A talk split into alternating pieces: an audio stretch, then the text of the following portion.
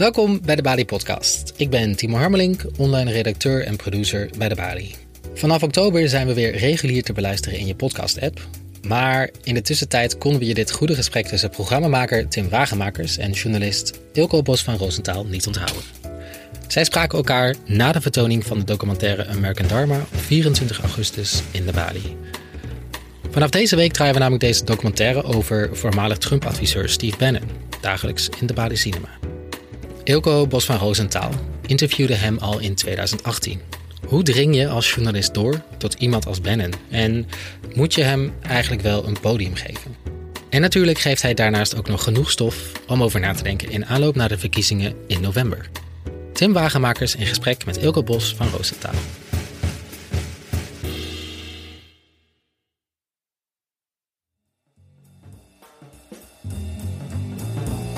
Ja, American Dharma hebben we net gezien. Bij mij is aangeschoven Eelco Bosch van Rosenthal, verslaggever van Nieuwsuur.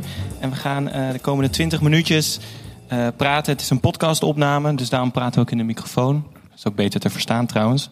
Naar aanleiding van de film American Dharma. Welkom Eelco, fijn dat je er bent. We gaan het hebben over de film, ook even over de verkiezingen die eraan komen. Maar ook denk ik over Steve Bannon en hoe het nou is om je als journalist of documentairemaker in zijn omgeving te bevinden en wat je daaruit wil halen. Maar misschien moeten we eerst even, om het niet als een soort cliffhanger eroverheen te hangen. Steve Bannon is, zijn situatie is sinds afgelopen donderdag iets anders dan die was. Hij is opgepakt omdat hij met fondsen die bedoeld waren om een stichting die een muur zou willen bouwen tussen Amerika en Mexico, dat geld zou die hebben verduisterd. Dat is de aanklacht.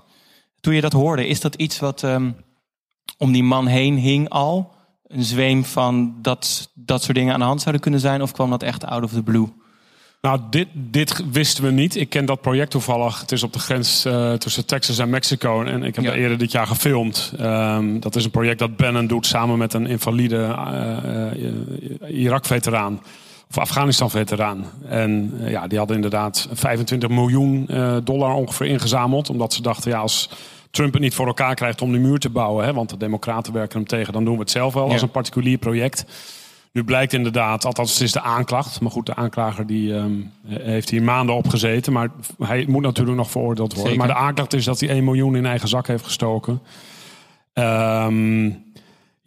Verbaast het helemaal. Kijk, de vraag, maar daar komen we zo wel over te spreken bij Bannon, is de hele tijd, dat zie je in de film denk ik ook wel, meent hij dat allemaal nou? Als hij zegt aan het eind bij die film, de deplorables, de mannen in de loopgraven, die zouden eigenlijk de macht moeten hebben, maar ze worden belazerd door de elite. Of is de echte Bannon de man die inderdaad 1 miljoen in eigen zak steekt en ook nog eens wordt opgepakt op een jacht ter waarde van $35 miljoen... dat in bezit was van een Chinese tycoon. Kortom, de vraag rond Bannon is altijd, en rond Trump eigenlijk ook, nou, misschien zijn we daar inmiddels wat meer achter, maar meent hij dit nou allemaal of is het gewoon een oplichter? En de aanklager denkt dat laatste. Je zou ook kunnen zeggen, als je die film kijkt, je wordt er ook een beetje ongemakkelijk van, want als ik er naar kijk, dan zie ik een man die zichzelf ook heel graag groot maakt. Ja. Trump is zijn instrument. Ja. Nee, Bannon maakt zichzelf heel graag groot. Ik heb Morris, de filmmaker, zelf gesproken. En hij zei dat Bannon ook meteen ja zei tegen dit project. Ik denk dat Bannon was ook heel tevreden over de film na afloop. Alleen al zoals hij daar aan het eind wegloopt in slow motion. En al blaast Morris vervolgens die hele hangar op. Bannon wordt er niet kleiner van. Dat is ook, jij zei net, er zijn een paar mensen weggelopen. Ik weet niet waarom, maar er zijn mensen die zich kapot hebben geërgerd aan deze film. Omdat ze vinden dat Bannon te veel het podium krijgt. Morris zegt, dit laat de naakte waarheid zien. En iedereen die anderhalf uur of wat was het naar Bannon en zijn verhalen kijkt, die trekt zelf al de conclusie dat het een de kleren van de keizer, dat hij naakt is. Toen jij Errol Morris sprak, heeft hij iets verteld over wat hij wilde met die film en of hij vond dat het nou geslaagd is? Nou ja, wat hij ermee wilde. Hij weet ook wel dat er 2 manieren zijn om mensen als Bannon te interviewen. Je kan of met de cirkelzaag erin. Of je kan hem zoveel mogelijk laten uitleggen waarom hij doet wat hij doet. En dan komt hij vanzelf op inconsequenties. Morris zegt, ik heb daar heel bewust voor gekozen. Dat heeft hij bij eerdere films ook gedaan. Morris richt zich nooit op de de hoogste baas, zeg maar, de president. Maar hij heeft ook een film over Robert McNamara gemaakt, de minister van Defensie. Een hele goede, beroemde film. De minister van Defensie onder Kennedy. En een film gemaakt over Rumsfeld, de defensieminister onder Bush. Dus hij is altijd geïnteresseerd in die mannen op de achtergrond, zeg maar. En bij Bannon dacht hij, ja, ik laat hem zijn eigen graf wel graven. Alleen Morris was heel eerlijk. Hij zei, ja, nu... De ontvangst van de film was gemengd. Er waren mensen die vonden hem geweldig. Maar ook mensen die nogmaals vonden dat hij Bannon te veel de vloer gaf. En dat heeft Morris zelf ook wel aan het twijfelen gebracht. Zei hij van, had ik hem dan toch harder moeten aanpakken. Maar wat bracht hem dan aan het twijfelen? Want ik snap wat je zegt. Maar hij is echt niet een eerste, de beste documentairemaker. Nee, een van de beste en beroemdste. Ja, hij heeft grote mensen aangepakt. Ja. Binnen die binnen het systeem, zeg maar, op hoge posities zaten. Ja. Maar Bannon, of in ieder geval wat er met Bannon gebeurt, weet hem dan toch te ontregelen. Nou ja, hij ziet dat zelf dus anders. Want die film over Robert McNamara en de Vietnamoorlog, het is niet zo dat die McNamara heel hard door hem wordt aangepakt. Alleen de Vietnamoorlog was een fiasco en dat legt hij bloot. Hij vindt de kijker slim genoeg, slim genoeg om zelf wel te zien dat Bannon een oplichter is. Dat is natuurlijk maar de vraag. Zeker als Bannon daar zelf na afloop heel tevreden over is. Misschien is ook wel een kern van de film dat je een beetje blijft afvragen. We hadden het net al even over het grootmaken van Bannon, maar ook van, is hij nou een genie die de tijdsgeest zo goed snapt en daarmee die verkiezingen een duw heeft gegeven? Of is hij toch een eendagsvlieg die op het goede moment... Ja. Kijk, Trump heeft heel wat campagnemanagers versleten in 2016. Ja. Bannon lukt het inderdaad. De laatste maanden zat Bannon er. Hij is toen ook in het Witte Huis doorgedrongen. Het is natuurlijk wel zo dat alles wat Trump tijdens de vorige campagne deed en nu ook weer van plan is. Hè. Vanavond begint de Republikeinse Conventie. De komende maanden zullen we dezelfde Trump zien als de afgelopen jaren. Ja, dat zijn over het algemeen wel de dingen die Bannon ook heel erg graag hoort. Ja. Dus in die zin heeft hij wel succes gehad. Hij heeft het niet heel lang volgehouden. Hij heeft, dat zit ook in de film, ook in Europa een project opgestart. The Movement. Ik liep daar ook achteraan. Niet met de gedachte van dit gaat sowieso wat worden. Maar hij fascineert natuurlijk ook wel. Ja. Dus ik heb hem in Rome daar ook voor gesproken. Hij was toen met, hoe heet hij? Want hij wilde eigenlijk alle populistische nationalistische bewegingen Hij wilde van Orbán tot Wilders, tot Thierry Baudet misschien. Salvini, al die mensen hield hij heel goed in de gaten. Daar maakte hij afspraken mee. Daar liet hij zich ook mee fotograferen. Terwijl als je dan... Wilders is een beetje een uitzondering. Maar als je Salvini zelf ernaar vroeg, of iemand als Orbán, die zei ook al in de pers, ja, wij willen met Bannon niet zo heel veel te maken hebben. Nee. Dus, en dat Europese project van Bannon is volledig mislukt. Dat bestaat niet meer? Ik denk dat het niet eens meer bestaat. In elk geval heeft het nooit voet aan de grond gekregen. Maar dan kom je wel op een interessant punt, denk ik. Want jij hebt Bannon ook gesproken.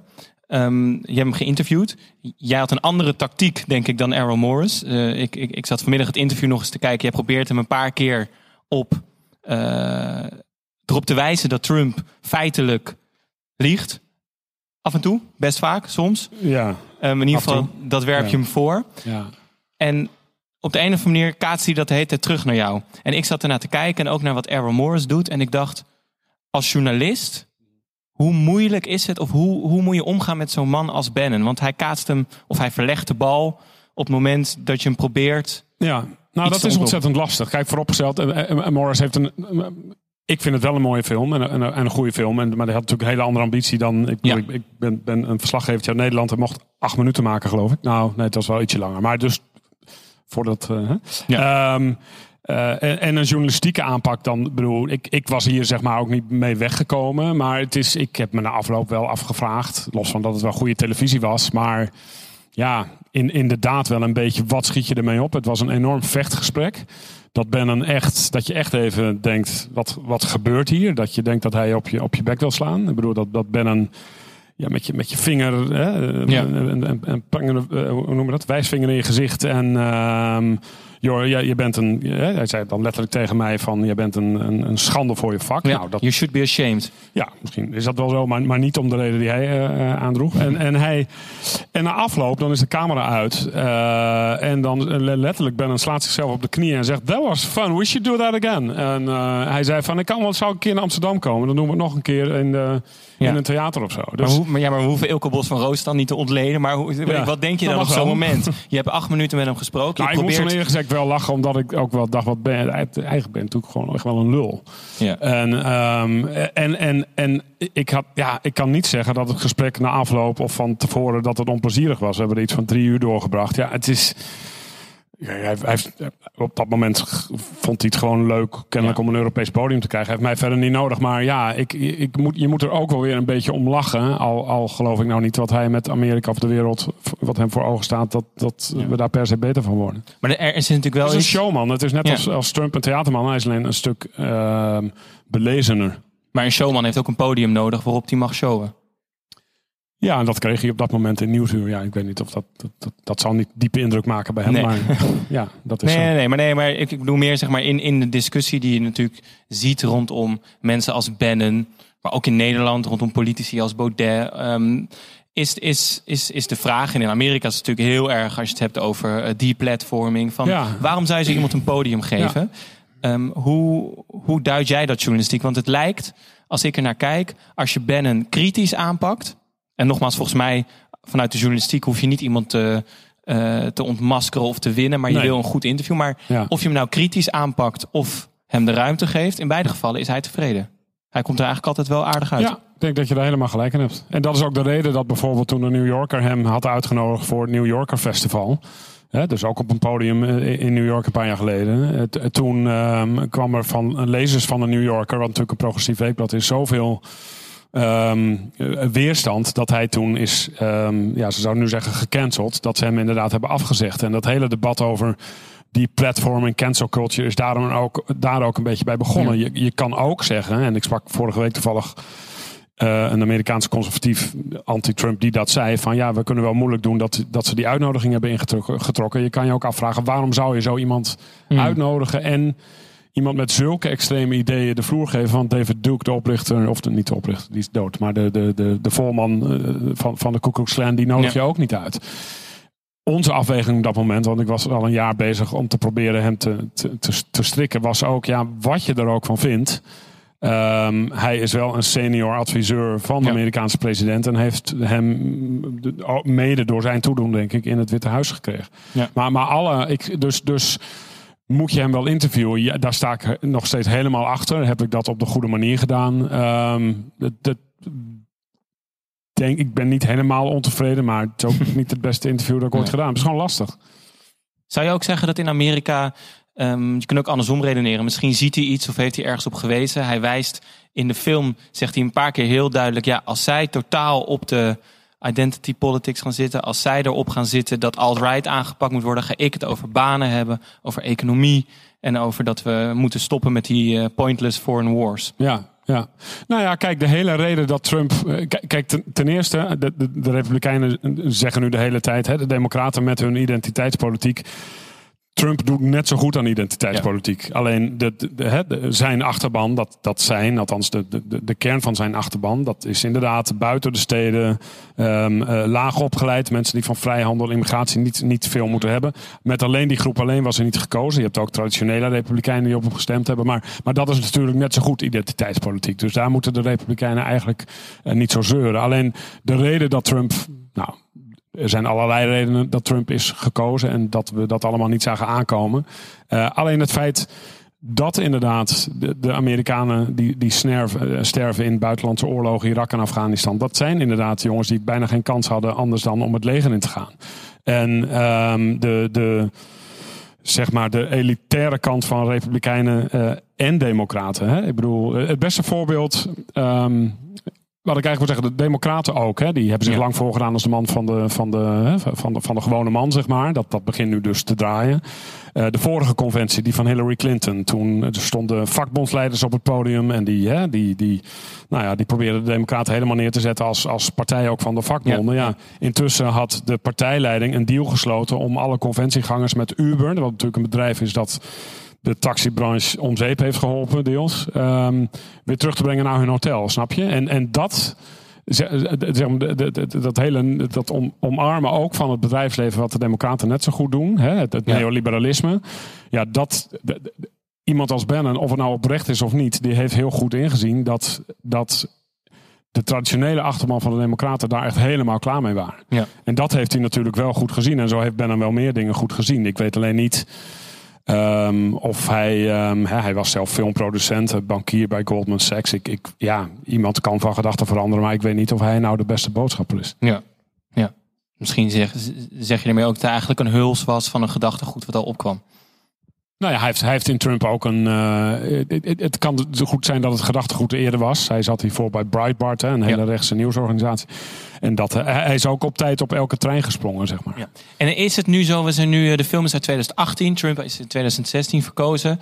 We zijn nu 4 jaar verder. Is daarin, zeg maar, de sporen die Bannon of het gedachtegoed het omheen hing... want dat weten we dus niet... Is daar nu in de verkiezingen van 2020 nog veel van te merken... of gaat het over andere dingen? Nee, het gaat eigenlijk over hetzelfde. Het idee was dat de Republikeinse Partij met Trump deze week... tijdens de Republikeinse Conventie ook een wat positiever geluid zou laten horen. Dat hadden ze van tevoren gezegd, zeg maar. Maar Trump spreekt elke avond tijdens deze conventie. Dus een uur geleden ook al. Misschien is hij nog bezig, want het liep een beetje uit. Ja, en dat zijn dan weer precies dezelfde trommeltjes waarop hij slaat als toen... En dus ook als dit. Ja. Dus immigratie, legaal en illegaal. Soms is het een karavaan van mensen die uit Latijns-Amerika komt. Ja. Nu heeft hij het de hele tijd over de blanke suburbs, waar hij zegt dan lage inkomens, maar dat is een soort codetaal voor minderheden die daar misschien wel komen wonen. En hij zal de inwoner van de suburbs beschermen. Het gaat ook weer over China. En ik denk dat zijn kiezers daar heel blij mee zijn, dat hij inderdaad een veel... hardere houding heeft aangenomen ten opzichte van China dan Obama bijvoorbeeld. Nee, ik denk dat heel veel thema's van Bannon nog steeds alive en kicking zijn. Alleen het waren ook echt wel de thema's van Trump. En bijvoorbeeld Trump's verzet tegen vrijhandel, het hele American First idee, dat is ongeveer het enige consistente wat Trump al zijn hele leven gehad heeft. Dus het is niet zo dat Trump alles maar door Bannon ingefluisterd krijgt, volgens mij. Ik zat een beetje te zoeken in de voorbereiding. En je kan ongeveer, als je jouw Twitter-tijdlijn volgt... dan zie je ook al elke 5 minuten een update, zeg maar. Je kunt rondom die Amerikaanse verkiezingen... alles ontwikkelt zich zo snel. En jij zegt, die thema's zijn wel hetzelfde. Dus hij slaat op dezelfde trommeltjes. Maar wordt er nog op dezelfde manier naar hem... daarna geluisterd? Want er is ondertussen wel een hoop veranderd in Amerika. Of in ieder geval, er is een hoop... gebeurt waar we aandacht voor hebben gehad. Ik bedoel, maar je bedoelt of zijn aanhanger nog is? Of er is iets ongelooflijk stabiel de afgelopen jaren... en dat is de waardering voor Trump. Dat wil eigenlijk zeggen dat 40% van de Amerikaanse kiezers... dus je kan zeggen zijn de harde kern... laat hem niet in de steek en zal nu zeker ook weer op hem gaan stemmen. Zo'n 12-15% van de kiezers... dat zijn dan de mensen in het midden of de independents... die elke 4 jaar een nieuwe afweging maken eigenlijk... die lijkt hij wel voornamelijk kwijt te zijn. En zal die weer terug moeten winnen. Het is niet gezegd dat hem dat niet gaat lukken. Maar de harde kern. Iedereen die dit wat we net zagen allemaal prachtig vinden. Het is vaak gezegd en bijna een cliché. De cultuuroorlog in Amerika. Maar dat is natuurlijk aan de gang. Hè? De mensen die geen mondkapje willen dragen. De meeste Republikeinen doen dat wel. Die 40%, die harde achterban van Trump... vindt het allemaal maar onzin en doet het niet. En zo kan je van... welke kranten lezen ze, welke tv-stations kijken ze naar... dragen ze wel of niet een mondkapje... en in welke restaurants gaan ze eten... dat daarin is Amerika zo ontzettend scherp verdeeld. Ja. En die 40% heeft zijn keus voor Trump... De bekende uitspraak van Trump is... ik kan midden op Fifth Avenue in New York iemand doodschieten... ik word nog steeds herkozen... Dat moet nog maar blijken, maar die steun van die kiezers zal die inderdaad nooit kwijtraken. En heeft hij daar, want als je nu kijkt, dan staat hij achter. Dus dat stond hij ook. En toen kwam Bannon. Zeker, ja. Heeft hij een nieuwe Bannon? Of komt er nog een nieuwe Bannon? Hij stond natuurlijk ook nog achter toen de verkiezingsavond inging. Ja. Heeft hij een nieuwe Bannon? Ik denk ergens ook dat... ik bedoel, wie zegt dat hij zonder Bannon niet had verloren? Ja. Niet ook had gewonnen. Ja. Kijk, Trump heeft heel wat campagnemanagers versleten. Er is gisteren ook weer een trouwadviseur vertrokken. Maar uiteindelijk was Trump altijd zijn eigen campagnemanager. En misschien had hij het zonder Bannon ook wel gered. Er is nu een campagnemanager. Maar de vraag is meer of Trump naar hem luistert. Ik denk het niet, omdat de Republikeinen nogmaals... ook wel. Je moet wel met een idee komen voor de tweede termijn. En je moet toch mensen ook een soort van licht aan het eind van de tunnel schetsen. En dat is Trump tot nu toe niet aan het doen. Nee. Bannon zei wel in de film van er komt een nieuwe crisis. Het was dan een financiële die hij voorspelde. Ja. Niet helemaal uitgepakt zoals hij het in de film denk ik schetst. Want hij zei dat dat juist voor Trump nog een extra boost zou geven. Hij verwachtte nog zoiets als Lehman Brothers van 2008, 2009. Ja. Gisteren heeft Trump een 50-puntenplan geloof ik gepresenteerd. Met allemaal maatregelen, waaronder een vaccin voor 2020. Voor het eind van het jaar, ja. Ja, het zijn halve en hele... Hoe kwetsbaar is hij daarop in de verkiezingen? Op corona bedoel je? Nou ja, het is natuurlijk zijn... De corona en de crisis die daarna is gekomen... en waar we nu middenin zitten... Dat is natuurlijk zijn grootste probleem. Broer. Je weet nooit... Je weet nog steeds niet hoe de verkiezingen aflopen... maar je weet nooit hoe het was gegaan zonder corona. Maar het lijkt me sterk dat het gat in de peilingen... dan net zo groot was geweest als nu. Ik bedoel, de economie ging goed. Daar... krijgt een president de credits voor. Die kreeg Obama ook. Uiteindelijk kan de president er niet heel veel aan doen. Maar goed, deels ook wel. Ik zeg niet dat Trump zonder corona herkozen zou zijn. Of dat hij dat nu per se niet wordt. Maar ja, het heeft natuurlijk wel een heleboel aan het licht gebracht. Ja. Waar ben jij nou het meest benieuwd naar de komende tijd? Want het is dat een beetje suf om te gaan speculeren wie wint er en hoe gaan we het doen. Maar als jij naar die verkiezingen kijkt. Je hebt 2016 heb je uitgebreid gevolgd. Daarvoor ook een aantal verkiezingen. Wat voor verkiezingen zijn dit dan? Wat is voor jou het meest bijzonder hieraan? Ja, uiteindelijk, en dat ik ga dan binnenkort voor het eerst sinds de coronacrisis begonnen, zelf daar weer naartoe. Ik heb Amerika niet... Nou, zo'n pandemie is natuurlijk nieuw. Ik was er wel tijdens de vorige crisis, maar dat was inderdaad een financiële crisis die niet door iedereen werd gevoeld. Maar de perfecte storm van ellende... En die crisis, de gezondheidszorgcrisis, of de gezondheidscrisis en de economische crisis en de sociale spanningen nu niet alleen door Trump, maar ook door, dus gisteren weer in Wisconsin een zwarte man door de politie doodgeschoten. Gruwelijke beelden, die Black Lives Matter protesten zullen wel weer oplaaien. Zijn door Trump en zijn reactie erop natuurlijk ook groter geworden, want hij heeft een ketel olie op het vuur gegooid. Dus ja, het is meer een combinatie van die dingen die mij wel heel nieuwsgierig doet zijn van wat... En ik ben ook een beetje een politieke junkie. Kijk, Trump heeft de hele Republikeinse partij overgenomen. Daar zit bijna geen gematigden zijn weggejaagd. Er is bijvoorbeeld op de conventie deze week geen oud-president of oud-congresleider, wat een gewoonte is, die daar komt spreken. Die zijn eigenlijk allemaal geëxcommuniceerd en willen ook niks meer met deze partij te maken hebben. Dus dat... Maar goed, dat is meer de politieke kant. Leent zich ook niet per se voor televisie. Maar dat vind ik ook wel heel erg interessant. Ja. Ja. Ik wil telkens een beetje afscheid nemen van dat land. Ik denk, ik ga een nieuwe hobby zoeken. En dan gebeuren er weer zulke dingen. Nee, ja, ik weet niet of wij je daarbij kunnen helpen. Hoe je dat dan moet oplossen. Nou ja, daar hebben we het later over. Ja. Misschien het laatste. En dan ben ik ook benieuwd of er nog vragen uit de zaal zijn. Er is iets... Zeg maar... Mensen zeggen vaak... Ik ben iets jonger dan jij, maar dat elke... Nou, dat valt best mee. Elke campagne wordt harder en harder. En tegenwoordig met social media wordt het nog harder. En overal, ze komen allemaal eruit gekropen om elkaar te bashen. Maar is er echt sinds Bannon, want hij zegt in die film ook... Ik kwam erachter dat die community, dat die emoties die daar zitten... die kan je politiek channelen, die kan je ergens naartoe sturen... en daarmee kun je verschil maken. Is dat in de Amerikaanse politiek sinds 2016... echt heel anders dan het daarvoor was?